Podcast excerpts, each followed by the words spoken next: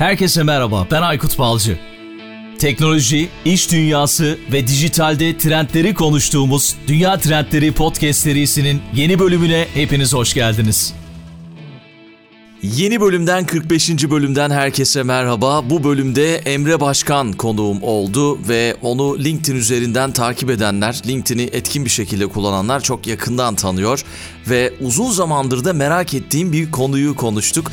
Eminim ki Dünya Trendleri Podcast'i takip edenlerin de son yıllar içerisinde çok fazla duyduğu bir kelime, iki kelime, konfor alanı bu konu hakkında gerçekten çok verimli bir bölüm olduğunu düşünüyorum ve Emre Başkan'a bölümün başında bir kez daha çok çok teşekkür ediyorum.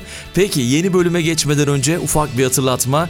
Bizi sosyal medya üzerinden Twitter, Instagram ve LinkedIn üzerinden takip edebilirsiniz. Lütfen paylaşım yapmayı unutmayın. Böyle bizi herkese önerebilirsiniz. Çok büyüyen bir kitle haline geldik. Çok fazla dinleyen var ama sessiz de bir çoğunluk var merak ediyorum açıkçası yorumlarınızı.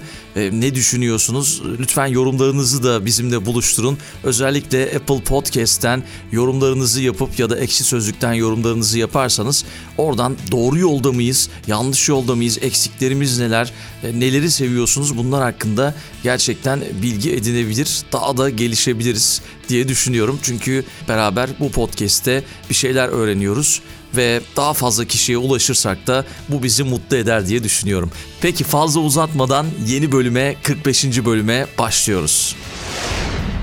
Bu bölümde Azor Solutions kurucusu ve öğretim görevlisi Emre Başkan konuğum ve Emre Başkan şu anda İstanbul'da sanırım.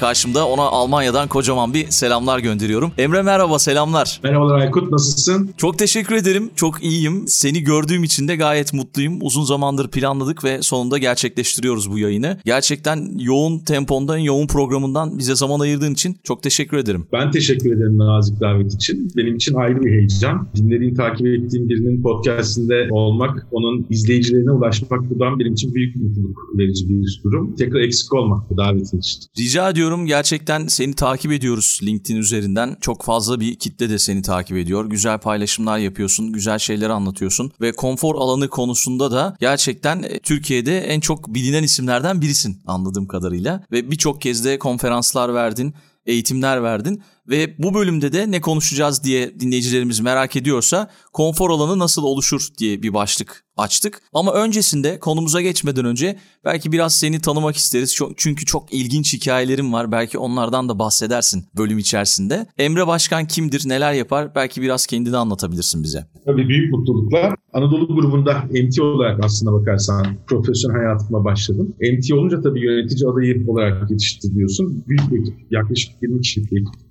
böyle özel bir eğitim sürecinden geçtik. Sonrasında da bizi mali işlerde başlattılar. Yani finans departmanında Anadolu grubu diğer birçok Türkiye'deki büyük grup gibi finans tarafı kuvvetli bir grup aslına bakarsan. O tarafta benim çok farklı birimlerde çalışma şansım olmadı açıkçası.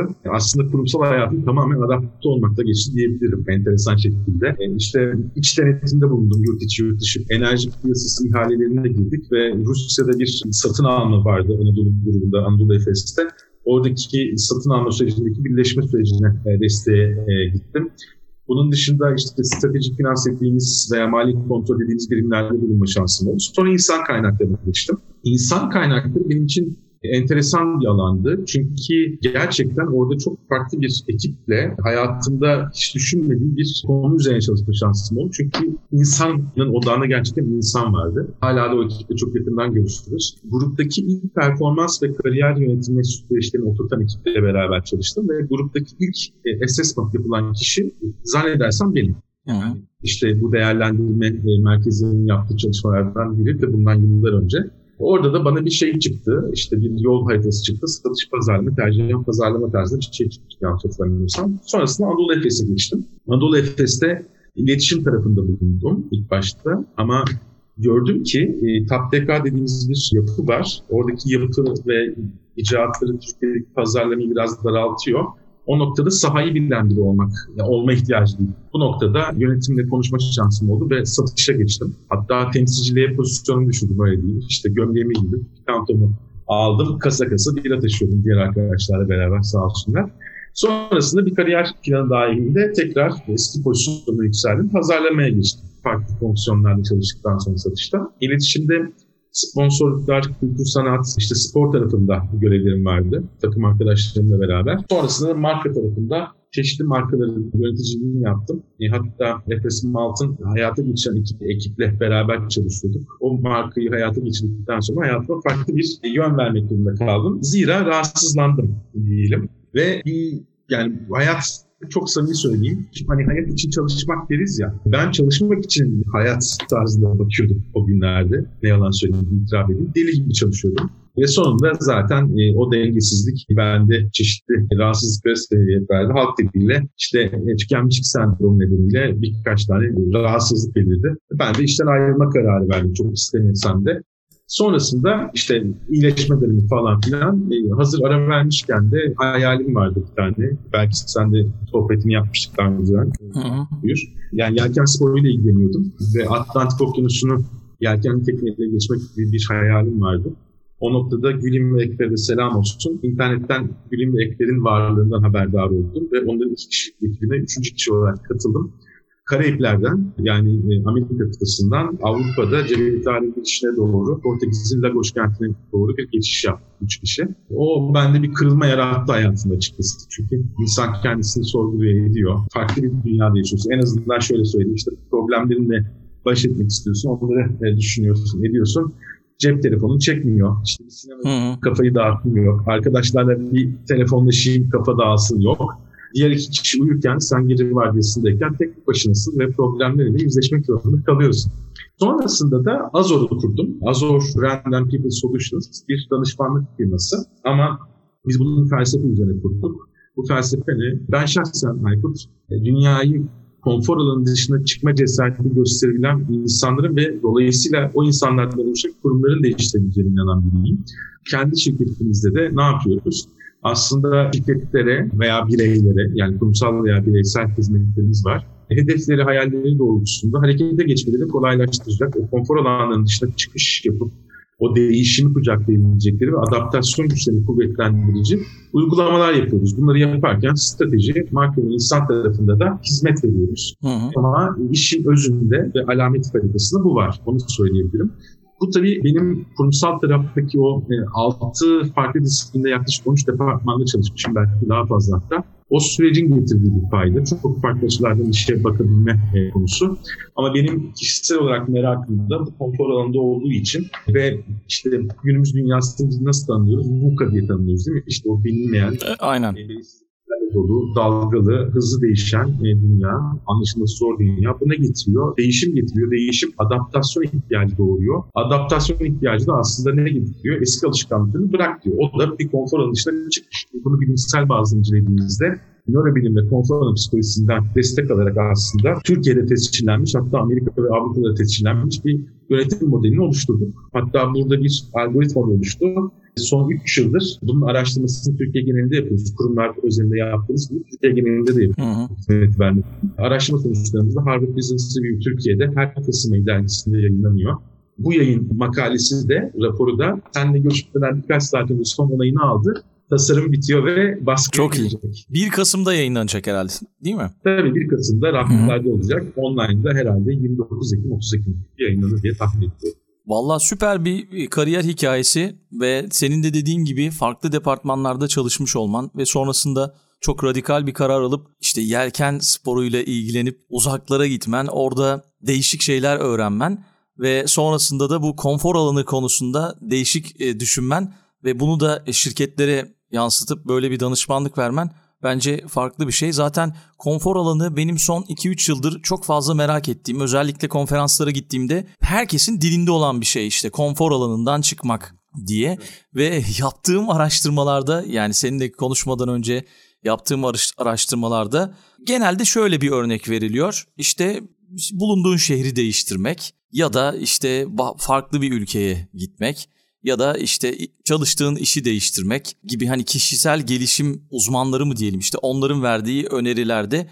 bu şekilde tanımlamışlar. Ama bunu sen en iyi şekilde tanımlarsın çünkü işin bilimsel tarafında da bakıyorsunuz siz. Konfor alanı nasıl oluşur? Belki bundan bahsederek başlayabilirsin. Mesela ben de ülke değiştirdim şu anda. Konfor alanından çıkmış mı oldum? Ne oldu? bu konuda bir belki tanım yapabilirsin diye düşünüyorum. Aykut bir kere bu çok kritik bir konu. Neden dersen ben bu işe yani gerçekten çok meraklı bir insanım ve hatta kaynak bulmak çok zor bu alanda. Onu söyleyebilirim.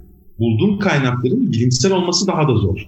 Mesela işte yıllardır işte Instagram'daki e, comfort zone hashtaglerine bakıyorum veya konfor zone hashtaglerine. Son 1-2 yıldır yani bilimsel bazı birkaç söylem var. Ondan önce işte e, dediğin gibi bir yeri terk etmek, tasarruf toplayıp gitmek şeklinde yorumlanıyordu. Yani konfor alanı dediğimiz konu da e, maalesef popüler kültürden nasibini almıştı. Ben bunun hani konfor alanı kavramına yapılmış büyük bir ayıp olduğunu düşünüyorum. Çünkü hı hı. bu bilimsel bir kavram. Hı hı. Ve bunu şöyle tanımlamak mümkün. E, bir insanın e, kendini hali hazır e, aşina hissettiği bir ortamda ki böyle ortamlarda genelde e, insan olarak biz o ortamda daha fazla şey kontrol edebildiğimize inanırız. Bu bir vizyondur. Zira bu kadar dünyasında o değişken ortam bizim kontrolümüz dışında çok fazla etkenle bizim hayatımızı etkiler. Ama biz bu alanda, bu çemberde, e, görünmeyen çemberin içerisinde kendimizi daha az stres hissederiz. Bu noktada da beynimiz yapısı gereği buraları sever. Yani bu konu öyle bir konu ki bizim farkında olmadan hayatımız boyunca maruz kaldığımız bir şey. Mesela hep verdiğim bir örnek var benim. İşte evde ailenle otururken mesela televizyon seyrederken veya yemek yerken genelde herkes aynı koltuğa veya sandalyeye oturuyor. Ne zaman farkına varırsın? Yerine biri oturursa senden önce, sen misafir geldi, işte senden önce senin koltuğuna oturdu, döngün bozulur ve bir şaşırırsın, yerine birinin oturduğunu fark edersin. İşte bunu refleks halinde yaparsın. Demem o ki konfor alanı dediğimiz konu bizim kendimizi en rahat hissettiğimiz, o en büyük konfor alanımız olan yuvamızda bile fark etmeden, biz fark etmeden nasıl bizi çeker farklı konfor alanları oluşturmamıza sebebiyet Bu hem içinde yaşadığımız konjonktür hem de beynimizle alakalı bir yapı aslında sonuç. Ama konfor alanı ne zaman veya nasıl oluşur dersen çok enteresan bir husus. İki taraftan bakabiliriz buna. Birincisi birey açısından. Doğduk tamam mı? Hı hı. Doğduk. Doğduğumuzda dilimiz var ama lisanımız yok. İnsanlar ne yapıyor? Anne baba durmadan çocuğun üzerine eğiliyor. Bir şey ihtiyacı var. Aman şunu istiyor, aman bunu istiyor. O da bizi anlamaya çalışıyor. Belli yaşa gelene kadar hatta bayağı yetişkin yaşlara kadar yani hayvanların doğasına bakın onlar yürümeye başladığında biraz da avlanmaya başladığında serbest kalırlar genelde. Ya daha özellikler. Ama insan hayatında bu böyle değil. İşte hizmetler var, satın alabildiğin, işte arkadaşların var, ailen var. Durmadan herkese el tutmaya çalışıyor ve sana konfor alanları yaratmaya başlıyor. İnsan bu rahata alıştığı zaman iş bozulmaya başlıyor. Çünkü tatlı bir rahatsızlığa ihtiyacımız var bizim gelişim için. Buna göre kullanmış. Ama buna karşılık da stresi sevmediğim için o rahat ortamlara farkında olmadan yapışabiliyor doğduğumuz andan itibaren herkes kendine ait ve kendisine göre tanımlanmış konfor alanları inşa etmeye başlıyor. Bunları yaparken sadece kendisi değil, etrafındakiler de o tuğlaları, görünmeyen tuğlaları dizmeye yardımcı oluyor. Ama diğer boyuttan bakarsak, insanlık açısından bakarsak ilk insanla beraber konfor alanı kavramı dünyaya geldi. Neden dersen çünkü onların bir beyni vardı. Tabii orada bir evrim teorisi var vesaire ama hani varsayalım ki benzer yapıda bir beynimiz vardı. İlk insanla itibaren psikoloji aslında devreye giriyor. Ve konfor alanından çıkmak demek dediğim gibi işte tası tarağı toplayıp gitmek demek değil. Bazen o gerekir, onu yapman gerekir. O konfor alanı kavramının küçük alt kümesidir. Ama bu daha çok bir alışkanlığı kırmak, bir döngüyü kırmak. İşte örnek vereyim, işte oturduğun sandalyeyi değiştirmek, eve gittiğin yolu değiştirmek veya taşınmak. Taşındığın zaman mesela benim de sana sorularım var. Hmm, tabii tabii. İnsan farklı şeyler yaşamaya başlıyor ve hayatta edindiği tecrübe farklı şey. Mesela bence en büyük konfor alanı dışına çıkışlardan biri şu birçok kişi görüyorum hem bireysel hizmetlerimizde hem kurumsal hizmetlerimizde veya işte LinkedIn gibi platformlarda şikayetçi çalıştığı yerden.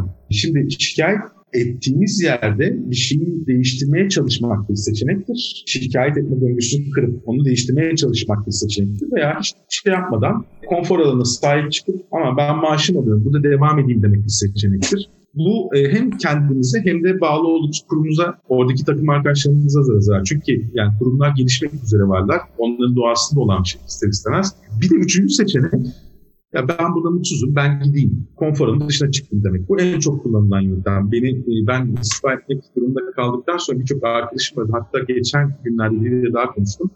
Emre abi konfor alanı dışına çıktım dedi. Ne oldu dedim. İşten ayrıldım dedi. Bir dakika dedim sen olayı tamamen yanlış anladın. yani çıkman gerekebilir tabii ki çıkabilirsin. Çıkmak zorunda da kalabilirsin ama orada bir şeyleri değiştirmeyi denedin mi? Denemiş, olmamış. Sonra yönetimsel bazı değişiklikler olmuş. Ortaklıklarda işte olay insanın aslında kolayı seçme eğilimi Aykut. Mesela bildiğim bir yoldan eve gitmek her zaman bilmediğim yoldan eve gitmekten daha kolay. Çünkü önüne çıkacağını, işte ne kadar tahminen zaman harcayacağını falan bilebiliyorsun. Bilmediğim bir yöntem veya daha zor yolu seçmek, bir şeyleri değiştirmeye çalışmak gibi insanın genelde sevmediği bir konudur. Yani bu alışverişlerde de finansal, ekonomi bazı psikolojik davranışlarımız var, bazı kısa yollarımız var, zihinlerimizi böyle tutmak.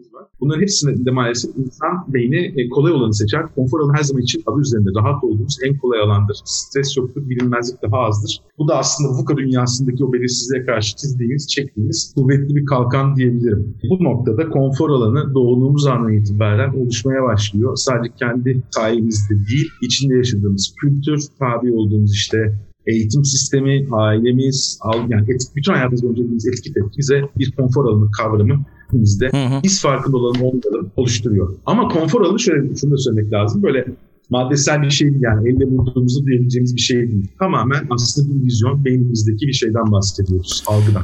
Onu da Valla yaptığın tespitler gerçekten çok doğru ve geçenlerde yine konfor alanı ile ilgili sanırım bir konferans izliyordum. Veya sen de anlatmış olabilirsin şu anda aklıma geldi. Özellikle Türkiye'de birine mesleğini sorduğunda mesela atıyorum garsonluk dediğinde ya aslında benim gerçek mesleğim garsonluk değil. Ben işte normalde spor hocasıyım. Bunu geçici olarak yapıyorum gibi bir cevapla karşılaşabilirsiniz. Veya işte bir berberle konuştuğunuzda benim işte asıl mesleğim marangozluk. İşte ben bunu geçici olarak başladım gibi bir şeyle karşılaşırsınız. Sonradan düşündüğümde yani bu tespiti söyleyen kişinin söylediğini düşündüğümde ben de böyle insanlarla çok fazla karşılaştım aslında. İşte onlar o konfor alanından çıkamadıkları için hani iş değiştirmek dediğin gibi doğru bir örnek değil ama konfor alanından çıkamadıkları için o mesleği yapıyorlar belki de. Buradan şeye geleceğim. Bir de şey dedin ya bu insanlık tarihinin başından itibaren konfor alanı vardı dedin. Ve son yıllarda çok sık duyduğum bir şey ve nasıl ortaya çıktı bu konfor alanı? İlk olarak kim ortaya attı? Yani bilimsel bir çalışma mı yapıldı? Bu konuda bir bilgi var mı? Merak ediyorum açıkçası.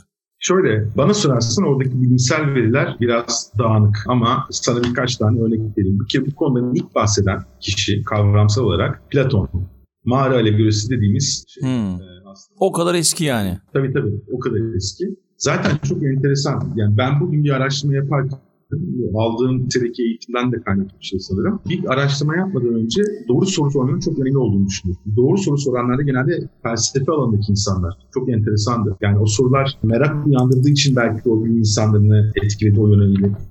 Veya gerçekten e, e, filozoflar doğru sorular soruyor. Platon'un mağara alegorisi ki TEDx konuşmamda buna değinmiştim aslında işte bir mağarada doğan ve bütün hayatları bir duvara bakıp işte elleri kolları bağlı sağa sola dönüp başka bir şey göremeyen, duvardan başka bir şey göremeyen insanları anlatıyor. Ve o insanlar zihinleri boş. Biz buna tabula rasa deriz Latince'de boş beyaz sayfa. Hı hı doğdukları yani doğum dünyaya gelmeden önce ana rahminde evet şey oluyor biraz karnında bir beyin gelişmeye başlıyor ama görsel duyguyla besledikleri beyinlerinde sadece o duvar var. Ses duyuyorlar ama seslerin gölgelerden geldiğini düşünüyorlar. Çünkü dışarıdan yansıyan bir ışık o geçen giden insanların gölgesi ona yansıyor. Sonra bir gün biri işte zincirleri kırmayı başarıyor. Mağaranın bir kapısı olduğunu görüyor. Yanındaki insanları görüyor. Karanlık biraz ama işte şaşırıyor. Hiç düşündüğü gibi değil. Onu ilk defa görüyor hayatında. Sonra mağaradan dışarı çıktığında işte ilk başta gözleri kamaşıyor. O güneşin şeyini acıyor gözleri gözlerini açıyor bambaşka bir dünya var. Şimdi konfor alanı aslında böyle bir şey. Yani sen bulunduğun mahalleden bir mahalle öteye gitmezsen Aykut. Dünyanın nasıl farklı bir olduğunu bilemezsin. Bütün dünyayı o mahalle gibi e, hani varsayarsın. Enteresan bir konu. Bunun dışında Judith Wardwick dediğimiz bir hanımefendi var. Bu kadın güzel bir çalışma yapmış. Bilimsel tarafı hani yine tartışılır bir kitabı var. Comfort Zone, The Danger Zone diye. Hı hı. Burada kurumlarla ilgili yaptığı çalışmalardan aslında şeylere dokunuyor, olaylara dokunuyor. Yıllar önce yazdığı bir kitap. Ama bu konunun belki de en çok böyle bilinen kişisi White'dır. 2004 yılında yaptığı bir çalışma var. 2004 yılında konfor alanındaki geçişleri, yani orada fazlar var çünkü strese dayalı olarak, işte insanda etkileri, girişimdeki etkileri konusunda bazı doneleri var. Bunu konfor alanı adı altında yapan çok az kişi var. White bunlardan biri. Ama burada yine stres ve diğer konular aslında nörobilimden besleniyor ve bu açıdan bakarsak ta 1907'lerde, 1900'lerin başında stresin insan beynindeki performansı etkisi üzerine araştırma yapan York'sun bir çıktısı var. Ve bu çıktı sunduğu bir veriler zaman içerisinde test edilmiş farklı alanlarda benzer sonuçlar çıktı. Ama bunun gerçekten yani benim günüm nasıl geçiyor şöyle diyeyim. Farklı alanlardan ayıklamakla geçiyor. Yani konfor alanı adı altında bir tane sepetim var. Etrafta her taraf meyve dolu ama aralarda yani konfor alanı ağacı yok da konfor alanı meyveleri var. Aralarda onları ayıklayıp ben o sepete koymaya çalışıyorum. Aslında gerçekten literatür geliştirmeye çalışıyoruz. Hatta bir gün biliyorum ki yurt dışına da biz bu yaklaşımı çıkaracağız. E, yakındır diye düşünüyorum onu. Önce yazılı olacak şekilde sonrasında Hı-hı. farklı işte. Evet evet o konuda çalışmalar var sanırım. Ee, ön konuşmada konuşmuştuk. İnşallah öyle bir şey de olursa çok mutlu oluruz gerçekten. Çok seviniriz. Peki şey dedin ya kendi konfor alanımdan çıkarımlar yapıyorum diye konfor alanı zamanla değişir mi diye bir soru sorsam sana. Yani değişir tabii ki de yani nasıl değişir A- açıkçası onu ya da nasıl değiştirmek lazım belki onunla ilgili böyle ufak ipuçları verebilirsin bizi dinleyenlere. Ben şöyle bir şey örnek vereyim. Yüzmeyi bilmek, yüzmek daha doğrusu yüzmeyi bilen biri için rahattır, kafayı takmaz. Yani suya girerken bunu nasıl yapacağım, nasıl suyun üzerinde kalacağım diye düşünmez. Ama ilk defa yüzmek yani yüzmeyi bilmeyen biri ilk defa suda buluşurken tedirgindir. Tanımadığı bir şeyle karşı karşıdır. Ve e, orada kaygılar oluşabilir beyninde. O kaygılar aslında bizim konfor alanımız yani karadan denize geçişimizi kolaylaştırmaz, zorlaştırır. Ne zaman ki suya alışırız yavaş yavaş, kendimizi geliştiririz, kaslarımız gelişir. İşte yüzerken anlarız ben böyle elimi çırptığımda suyun üstüne daha rahat kalıyorum. İşte tuzlu suda biraz daha yukarıda kalma şansım var tatlı suya göre. Bunların hepsi zamanla yavaş yavaş antrenör edileyle eğer bu insan öğrenirse sudan korkmadan yüzmeyi öğrenir. Konfor alanından çık dediğimizde yine popüler kültür şöyle anlayabiliyor Aykut. Bırak konfor alanını, özgür ol. Her şeyi bırak git, cesur ol. Çok tatlı. Bu ben çok net söyleyeyim sana. Çok alkış alacak bir söz bu. Ama bu yanlış bir söz. Çünkü suya yüzmeyi öğrenirsin. Yani sen Aynen. kesin öğrenirsin. Yani şimdi o zaman iş bambaşka. Önemli olan bu tarafı tasarlamak. Yani bu çok önemli bir konu ve ben bunu hep şey derim. Küçük adımlar atmaktan bahseder psikologlarda. Küçük adımlar atmak şöyle bir faydası var. Mesela sen Almanya'ya taşındın değil mi? Aynen. E, bugün bir arkadaşımla konuşuyordum. Oradan bir örnek. Hanımefendiyle konuşuyorduk bugün.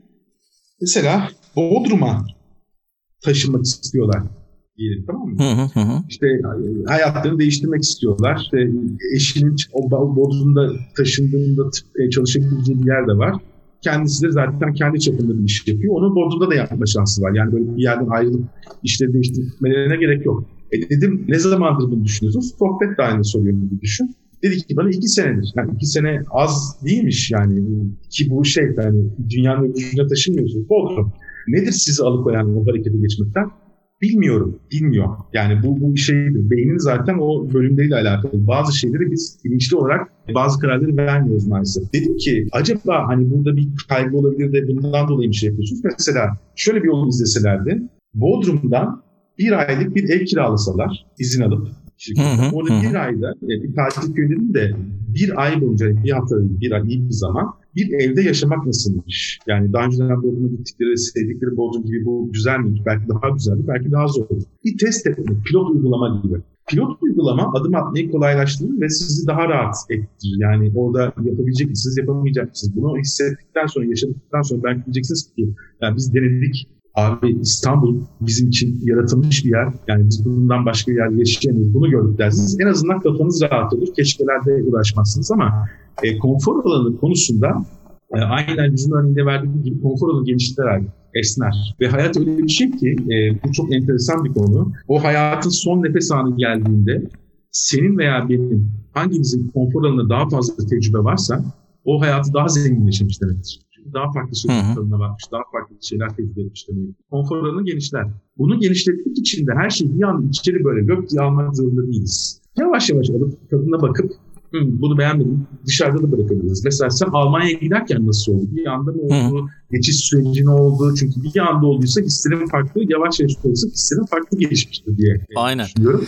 Ben duymak istiyorum. Anlatayım bunu. Podcast içinde de ufak ufak anlattığım zamanlar olmuştu. Ama daha ayrıntılı anlatayım. Biz bundan iki sene önce karar verdik buna. Daha doğrusu karar da olmuyor aslında o. Yani gitsek mi gitmesek mi hani böyle bir arada derede kalıyorsunuz. Öyle bir durum. Arkadaşınıza olan da o olmuştur diye düşünüyorum. Onun dışında tabii benim eşim burada yaşamıştı. Onun öyle bir avantajı vardı. Ama işte biz yapabilir miyiz? Yani kızım yapabilir mi? Onu bilmiyorduk. Ve biz geçen sene buraya doğum için geldik. Ve doğum için geleceğimiz için de ben dedim ki bir sene bir deneyelim. Senin de söylediğin gibi. Çünkü kızımı annesinden ayıramayacağız. Ben İstanbul'da kalacağım. Onu okula ben mi götüreceğim nasıl olacak? Dedim ki kızımı okula orada yazdıralım. Nasıl olsa doğuma gidiyorsunuz. Sen de doğum izindesin. Orada bakalım bir sene bir deneyelim. Ve sonrasında da pandemi çıktı şansımıza. Ben de buraya geldim dönemedim Türkiye'ye. Dolayısıyla işlerimi de buradan yürütmek zorunda kaldım. Ki zaten e, en son ben TRT'deydim. TRT'ye giderken de şey önermiştim. Ben uzaktan yayın yapmak istiyorum. Yani işte normal benim stüdyom var. Uzaktan yayınımı gerçekleştirebilirim. Onlara çok şey gelmedi o zaman. Ya bahsettiğimde işte 2019 Eylül Ekim'idir yani. Biraz daha geç olabilir. Sonrasında işler öyle bir değişti ki şimdi herkes evden yayın yapıyor. Yani bu pandemi döneminde dışarı çıkma yasakları oldu falan. O açıdan da bir e, avantajım oldu ve zorluk çektik mi? Ben kendi açıma zorluk çekmedim. Çünkü ben zaten e, daha çok evden çalışan biriydim. Eşim zorluk çekti mi? O da zorluk çekmedi. Çünkü zaten burada daha önce yaşamıştı. He, ama tabii ki konfor alanımızdan belki çıkmış olduk. O iki seneki düşünceler, kafamızdaki düşünceler bitmiş oldu. Ve şimdi şu anda rahatız. Bir şekilde devam ediyoruz herhangi bir problem de e, gözükmüyor. Süper. Mesela şu an sen oraya ister istemez orada kalmak durumunda kaldığı için alışmaya başladın. Aynen kendini daha rahat hissetmek. Ben burada nasıl ayakta kalırım, ne nerededir, ne şuradadır işte. ilk gittiğindeki durumunu düşün. Market nerede, işte şu nerede, eczane var mı yakında? Yani böyle şeyleri düşünüyor insan. Çünkü e, eskiden yaşadığı evde veya mahallede her şeyin yeri bellidir. Kafasında bir 3D harita vardır. Hı hı. İşte bakkal Ahmet abi orada, olmadı şu kişi var, işte ondan yardım isteyebilirim. Her şey hazırdır. Sen bir anda kafandaki mindsetini yani zihinsel haritanı bırakıp bambaşka bir yere gidiyorsun. Yeni şeylerle baş etmeye çalışman, ona adapte olmaya çalışman, o değişimi kucaklamaya çalışman zaten konfor alanının dışına çıkıştır. Çünkü alıştığın bir şeyi bırakıyorsun, yeni bir alışkanlık edinmeye başlıyorsun. Hatta şu bile biliniyor Aykut. Yani geçenlerde kaynağını şu an hatırlamıyorum maalesef ama yani Alzheimer'a karşı ileri yaşta taşınmayı öneriyorlar. Yani hmm. Sen ileri yaşta emekli olduğunda ne yaparsın? Bir yere artık oturayım kurulayım dersin ya. Taşın diyorlar, yer değiştir diyorlar, mümkünse diyorlar. Çünkü senin işte bütün hayatını kodladığın o şey, habitat değiştiği anda sen beynindeki aslında kodları değiştirmek zorunda kalacaksın ve zihnini şey olarak kullanacaksın. Aktif olarak, daha bütünsel olarak kullanacaksın. O da senin zihnini, beynini zaten daha canlı tutacak. Aslına bakarsan konfor alanında mesela şöyle bir örnek vereyim sana. Sen bugün Türkiye'ye döndün diyelim. 5 e, sene sonra, 3 sene sonra Almanya'ya tekrar geleceksiniz diyelim. Kendini turist gibi heyecanlı hissetmezsin. Ama hiç görmediğin bir yere gideceksen yani Almanya değil. Aynen. Merak edersin. İşte daha heyecanlı hissedersin. Konforun dışında çıkışta stres vardır. Stresin de iki fazı vardır bizim bakış açımızda. İşte o da çok enteresan. Biri heyecan fazıdır. Aykut. Biri de kaygı fazıdır. Şimdi stres deyince tabii biz böyle halk dilinde negatif bir şey algılıyoruz ama o da, o da bilimsel bir kavram. yani negatif algılamamak lazım. Dış etkenleri verdiğimiz tepki gibi düşün. Şimdi mesela insan ilk aşk, aşık olduğunda dışarıdan bir tepki, etki alıyor pardon ona verdiği tepki güzel bir tepki işte. Kalbi atıyor işte bazen karnı ağrı giriyor. Pırpır ediyor değil mi? Hı hı hı. Bu heyecandır. Yani stres vardır burada. Vücudun bir şeye tepki veriyor. Bir gerginlik var ama tatlı bir gerginliktir. Mesela hiç unutmam eşim bana TEDx konuşmasına e, bir gün kaldı. Sabah kalkacağım. İlk konuşmada benim. Dedi ki sen bu akşam nasıl uyuyacaksın ya dedi. dedim ki uyuyacağım. Ya, bence mümkün değil dedi. Yani uyuyamazsın dedi heyecandan dedi. Yani stresten dedim ki bak stresliyim ama çalıştım dedim yani. Ne anlatacağım, Tabii. orada niçin orada bulunduğumu, hangi mesajı vermek istediğimi çok iyi biliyorum ve konuşmamı çok fazla tekrarladım. O yüzden çıktığında öyle bir ortama 2000, 2500 kişi varken çalışmadıysa ne anlatacağımı bilmezsem dizlerin titrer. Kaygı gibi düşün. Ayakların geri. Benim oradaki heyecanım şey yani heyecan, stresin o heyecan. Yani gideyim orada paylaşayım. Hazırım. Buna için zaten çok fazla çalıştım. O gün geldi heyecanı. İşte bu heyecan önemli. Seni bu heyecan duyduğun tınılar bir yerlere götürüyor, harekete geçiriyor.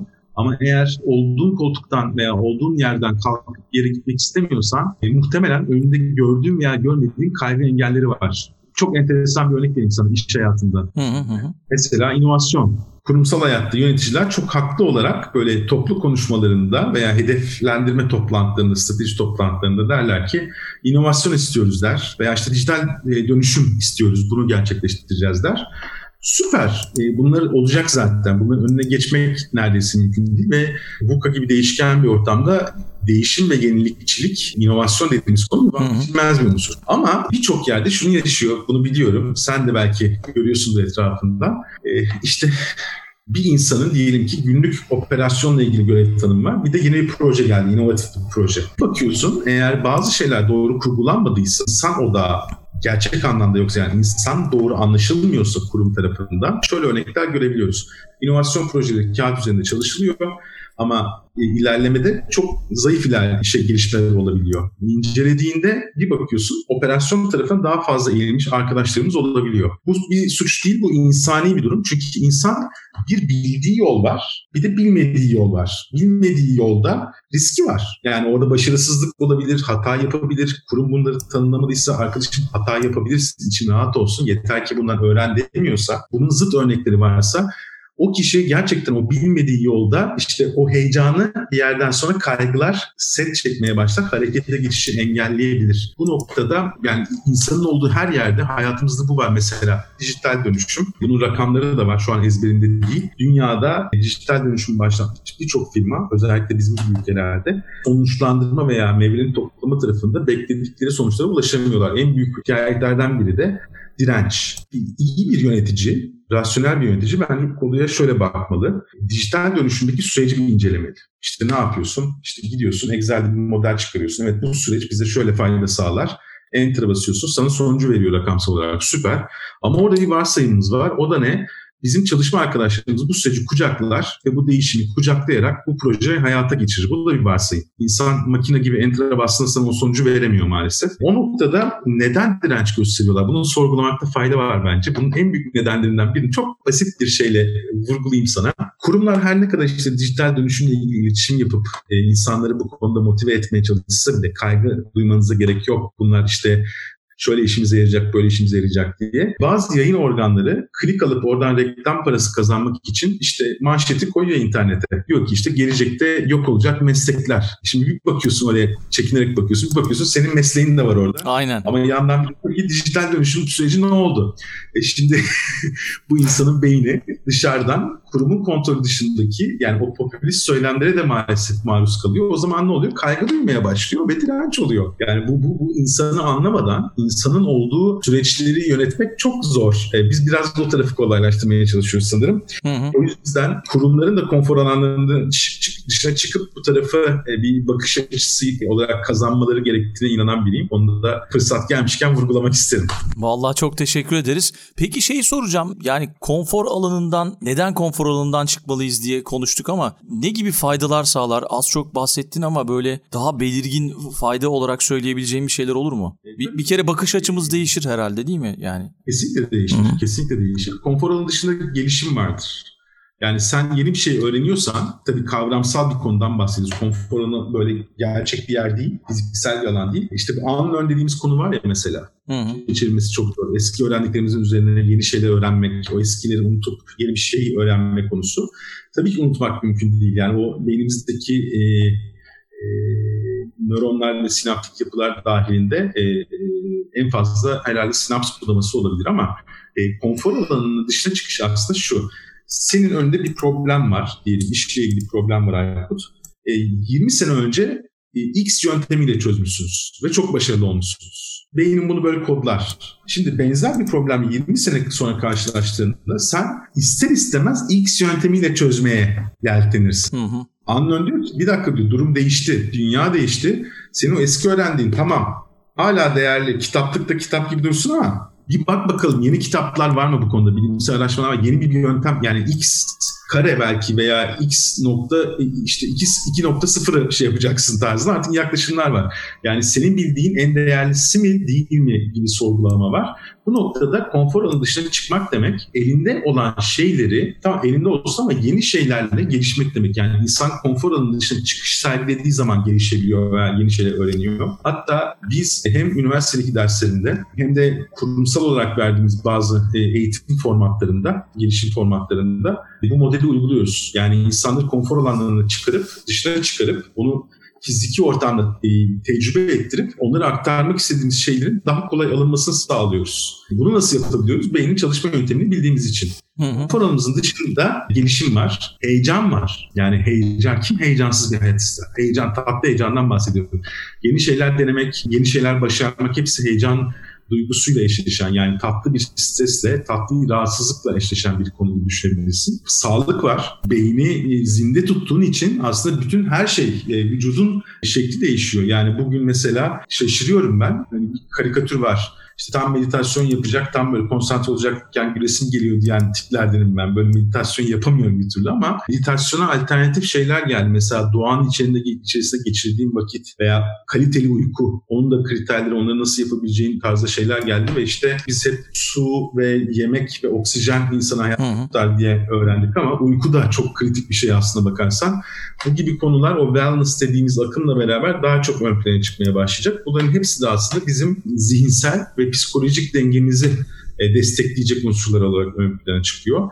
Bir de konfor alanımızın dışında şu var, onu da söyleyeyim. E, değişim var, adaptasyon var. E, adapta, bu da aslında bizi şey tutuyor, zinde tutuyor. VUCA'ya karşı biraz daha etkin olmamızı sağlıyor. Yani etkenlik hali diyorum ben VUCA dünyasında. Hı hı. Bunun karşısında bir edilgenlik hali var. Şimdi sen konfor alanını seven biri olabilirsin. Bana geçtiğimiz Covid'den önce bir dönemde bir danışanım şey demişti. Emre dedi ben dedi konfor alanı dışına çıkmak istemiyorum kardeşim. Sen bana hep bunu diyorsun ama dedi. Hı hı. Ben rahat olmak istiyorum dedi. Ben tabii ki dedim. Haklısın bu bir seçimdir zaten. Yani kimse nasıl liderlik bir seçimse herkes lider olmak zorunda değil. O seçimi yaparsın. O yönde de kendini geliştirmeye çalışırsın. Hı hı. İşte biri futbolda kendisini geliştirmeye çalışır. Biri basketbolda. Bu bir seçimdir. Biri konfor dışına çıkmak ister. Biri çıkmak istemez. Okey.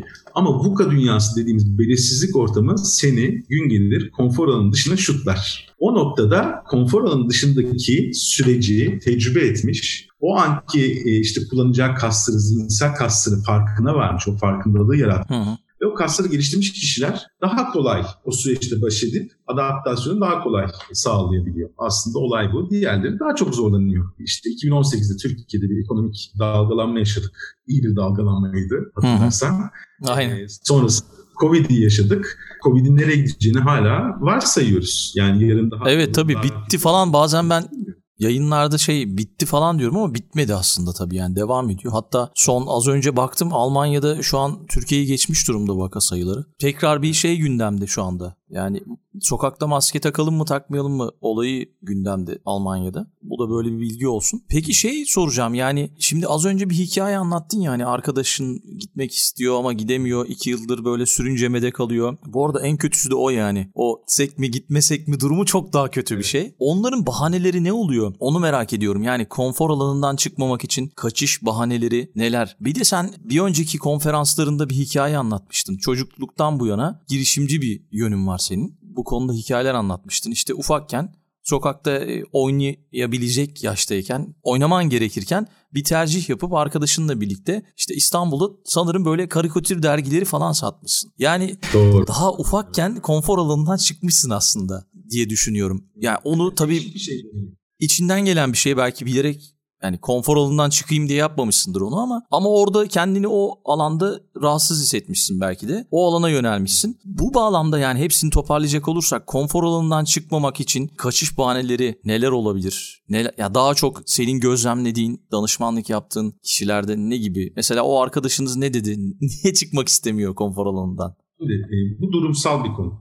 Bunun bir formülü yok. Ama burada diyebileceğim şey şu. Genelde biri bir şey yapmak istediğini söyleyip yapmıyorsa, hayatta geçirmiyorsa, harekete geçiş eylemini ortaya koyamıyorsa orada göremediği duygusal bir durum var hmm. diyebilirim. E ve genelde heyecan oranındaki stres hani seni oraya çeken, o harekete çeken bir unsur gibiyken kaygı o harekete geçişin önüne geçen e, şeyler olabiliyor. Bunu herkes işte çok şey net bilemiyor. Bazen bunlar işte geçmişte yaşadığı şeylerle alakalı çıkıyor vesaire vesaire. Mesela bir örnek vereyim sana. Diyelim ki sen benim veya üçüncü bir kişi geldi yanımıza şu an diyelim. Biz seninle bir kafede oturuyoruz. Her şey normal. Hatta ben işte uluslararası sınırlarda açmış Almanya'ya gelmişim. Orada Süper. Güzel, güzel oturuyoruz bir kafede. Kahvemizi içiyoruz. Biri geldi diyelim. Sen beni ona tanıştırıyorsun. Hı hı. Dedim ki Emre işte bu benim arkadaşım Zeki. Ben de Zeki'ye baktım ama bir baktım ben biraz şey davranıyorum. Sana davrandığım kadar sıcak davranmıyorum. Davranmıyorsun. Böyle bariyer davranıyor gibi. Şimdi mesela beyin öyle bir şey ki 10 sene önce birine borç verdim diyelim ve orada gerçekten kazık yedim. Borcu geri alamadım ve gerçekten bana duygusal bir zarar verdi bu diyelim. Ve ben farkında olayım olmayayım. İşte ilk izlenim çalışırken bununla benzer mekanizmalar arkada dönebiliyor. Benim limbik beyin dediğim beynimin parçası ki hepimizde var. E, bakıyor kütüphaneden o kişiye benzer bir kişi var mı? Bir bakıyor Zeki'ye benzer kişi benim o borç e, verdiğin profilde. Arkadaşım ben bunu bilinçli olarak düşünmüyorum ama Zeki'ye karşı şey davranıyorum. Mesafeli. İzinde biraz temkin davranmaya başlıyorum. Mesela benim onunla arkadaşlığımı yani onunla arkadaş olmadığım dünya zaten hali hazırda devam ettirdiğim hayatım. Konfor alanı. Bunu her tarafı böyle kap kap alıp böyle şey yapabiliriz. Yani farklı konular gibi işleyebiliriz örnekler üzerinden. Onunla tanışmak ve onunla arkadaşlık kurmak seninle kurduğum arkadaşlık gibi bir heyecan alanı olsun. Yani olumlu bir harekete geçiş. Bir de tanışmak zorunda kalmışım ama bariyer koyuyorum. E, o da işte kaygı alanı gibi yani negatif yaklaşıyorum. Oraya o tarafa çok fazla şey yapmıyorum, yeltenmiyorum. Burada işte farkında olmadığımız şeyler olabiliyor duygusal. Ama ben sana o Bodrum örneğini şöyle yapayım. Mesela Bodrum örneği şu olabilir. Oradaki Bodrum kelimesinin hikayesini şöyle değiştireyim. Sen bir girişimcisin. Tamam mı? Hı hı. Kafanda bir proje var. Onu hayata geçirmek istiyorsun. Hayatında her şey takır tıkır yürürken bir türlü onu geçiremiyorsun hayata. Hı. Bir örnek olabilir. Sen bir şirkettesin. Bir direktörsün. Kafanda acayip bir proje var. Şirketi çok farklı bir yere götürebilecek bir konu diyelim. Ve aynı zamanda bu senin kariyerinde de hani genel müdürlük yolunda da önünü açabilecek bir şey. Ama işte her seneki stratejik plan e, sürecinde bunu dile getiriyorsun. Sonrasında bakıyorsun 6 ay olmuş hep askıda o konu diyelim. Veya sen bir patronsun, sermayedarsın, şirket kurmuşsun, ortakların da var diyelim. Diyorsunuz ki artık Türkiye'de biz büyüdük, yurt dışına açılma zamanı.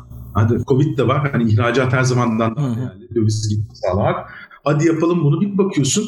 Hep önünde böyle yeni projeler var, şey var. Hani yoğunluk var ama Covid döneminde çok da yoğunluk yok. Neden böyle oluyor diye sorduğunda şunu söylüyorum. Bir hedefin var. Sana rasyonel olarak mantıklı geliyor. Harekete geçiremiyor musun? Orada duygusal bir engel var.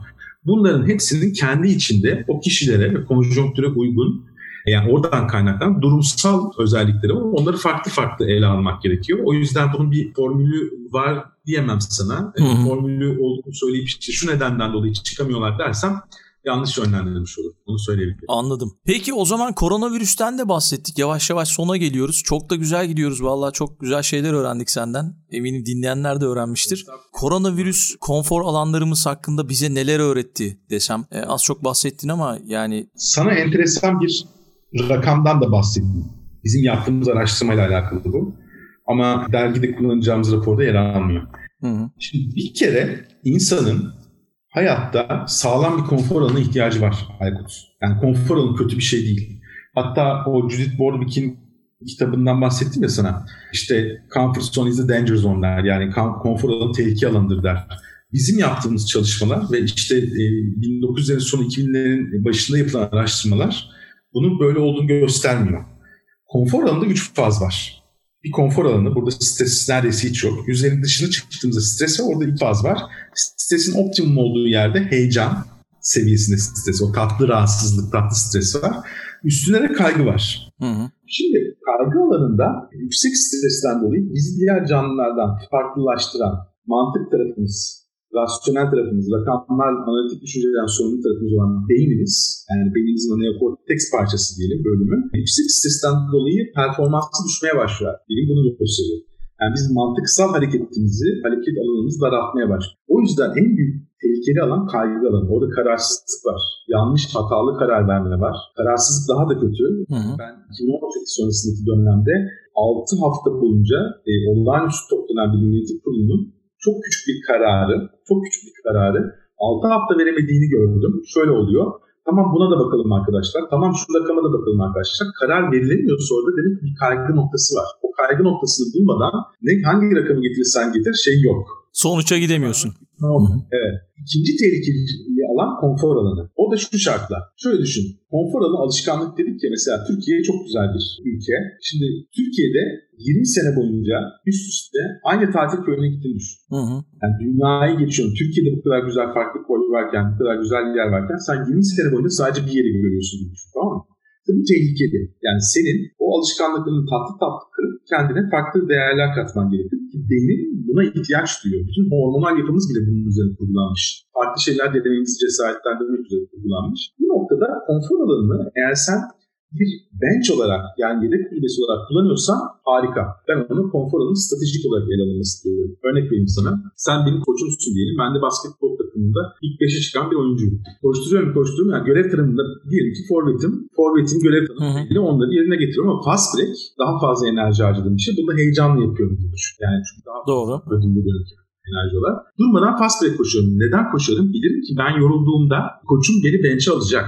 Yani orası benim comfort zone'um çünkü. Hmm, anladım. Stres bile, stres bu yorar insanı. Durmadan o heyecan yorar. Bizim biyolojimize çok aykırı bir şey durmadan heyecan alındığı olmak. Bir aralar durmamız gerekiyor gerçekten. Neyse baktım ki koçum beni bench'e almıyor. Konfor alanıma gidemiyorum. Ne yaparım? Kaygıya çıkmaya başlarım. Dedim koşmam o zaman. Hatta bir bakarım kimse koşmuyor. Tek koşan benim. Ben de ben enayi miyim? O zaman takım değiştiririm demeye başlarım. Yani bu aslında buna benzer bir şey. Konfor Hmm. alanını stratejik olarak kurgulamak hayat içerisinde kendine bir bench oluşturmak gibi. Mesela diyelim ki bir kafanda proje var ama kurumsal hayatta çalışıyorsun. Bunu yapan bazı arkadaşlarım olmuş çok istifade ettiler.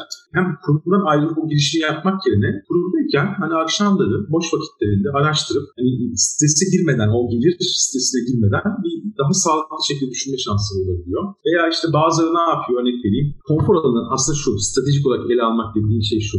Senin kendini güvende hissettiğin bir ortamın olacak. Bu yuvan olabilir. Değil mi? Yuvan. Eve geldin. Çok zorlu bir gün geçiyorsun. Oh bir yuvamdayım dedin. Yuvanda rahatsın. Sevdiklerinle işte sarılıyorsun. Beraber geçiriyorsun. İşte orada oksitosin dediğimiz en olumlu hormonu salgılıyorsun. Belki serotonin giriyor. Olumlu bir hormon. E senin hayattaki o bu kadın getirdiği kortizolü baskılamana yardımcı oluyor. Ama diyelim ki evde de kavgalısın. Evde huzur yok. O zaman işte mesela çok tehlikeli. Sen hayatında durmadan kaygı alanında veya işte stres alanındasın. Heyecan veya kaygı. Bu noktada insanın bir bence ihtiyacı var. Bunu tasarlaması lazım. Bilimsel çalışmalar hobinin önemini gösteriyor. Hobinin olması çünkü. Hmm. insan beyni gerçekten flow dediğimiz state'e geçiyor, duruma geçiyor. Ve birçok şeyden uzaklaşıp bakıyor. Mesela ben bu alanlara girdiğimde kendimde çok şaşırarak görmüştüm. Kendimi en rahat hissettiğim iki spor alanı, yelken sporu bir, iki kayak. Neden? Ben kayak çok aşırı yapan biri değilim ama kayak kayarken şeyi fark ediyorum. Bir şey düşünürsen düşersin. Oradan o anda kalmak zorundasın. Aynen. O mindfulness dediğimiz anda kalma olayı falan da onunla alakalı. Kişinin kendine bir konfor alanı yaratması gerekiyor hayatında. Konfor alanına dinlenip enerjiyi toplayıp o heyecan alanına geçmesi. Böyle kurgulanan bir hayat o süreci daha sürdürülebilir kılabiliyor. Koronavirüs bence bunu daha iyi anlamamızı öğrendi ve enteresan bir şey bizim çalışmamızda iş dünyasındaki kaygı oranı çok yüksek çıktı bu sene. Geçen sene göre yüksek artış var. Ama memnuniyeti test ettiğimiz rakamlarda da yükseliş var. Buradan bir teaser vereyim. Yani kaygının arttığı yerde memnuniyet nasıl yükselir diyebilirsin. Aynen. Yükselir. Yükselir. Bunun tabii altında farklı bilimsel nedenler de var ama kurumların şöyle bir yer olması lazım. Kısa da ise biraz kurumsala da dönelim. Güvenli ortamlar yani beni riskli veya çok yenilikçi, hiç denenmemiş bir şeye cepheye sürmek istiyorsa biri, bir yöneticim, bana güvenli bir alan vermesi lazım ve arada bir bench'e çekilmeme izin vermesi lazım. Hmm. Hayat durmadan öyle projelerde geçmez. Bunu bilmesi lazım. Bunun için de gerçekten insanın kendi güvenli hisset- hissettiği ortamlar gerekiyor. Ben şunu iddia ediyorum, katılan olacaktır diye de tahmin ediyorum. Hep iş hayatımızda insan odaklılık kelimesi çok fazla kullanılan bir kelime oldu. Ama gerçekten bilimsel anlamda insan odaklılık ilk defa Covid ile beraber hiç olmadığı kadar hayatımıza girmeye başladı. Doğru. Şöyle düşünün. e, Benim çalışanım nasıl hissediyor? Hangi konudan kaygı duyuyor? Ofise gelmek konusunda kaygı duyuyorsa ben buradaki işte önlemleri arttırayım, bunu iletişim yapayım ona görsün. Hala almıyorsa tamam evden çalışma e, başın üstüne. Yani bunlar artık farklı şekilde ele alınmaya başlandı. Ve insanların benim en çok korktuğum konu çünkü yani Covid sürecinde insanlar ve kurumlar arasında yeni bir pandemi, hani güven kırılması pandemisi, yeni bir sonrasında dalga olarak gelir mi diye korkuyordum. Onun tabii göreceğiz ama en azından beklendiği kadar kötü olmadığını durumu söyleyebilirim. Vallahi çok teşekkür ediyorum Emre. Katıldığın için çok güzel bilgiler aldık, çok şey öğrendik. Kitap önerisi isteyecektim senden ama bir tane kitap önerisi bize yaptın ama istersen yine de bir kitap önerisi yapabilirsin bize. Tamam tabii ki. Şimdi Judith Borwick'in bir kitabı var. Bu Türkçe'ye basılı değil benim en son baktığımda. Bunu Amazon'dan vesaire bir e-kitap olarak bulma şansınız var. O bir seçenek. Bunun dışında beyni inceleyebilir aslında arkadaşlarımız, dinleyicilerimiz. O konuda David Eagleman'ın kitaplarını tavsiye ederim. Hatta Netflix'te bir belgeseli var. Yani bir, bir dokumenterisi var.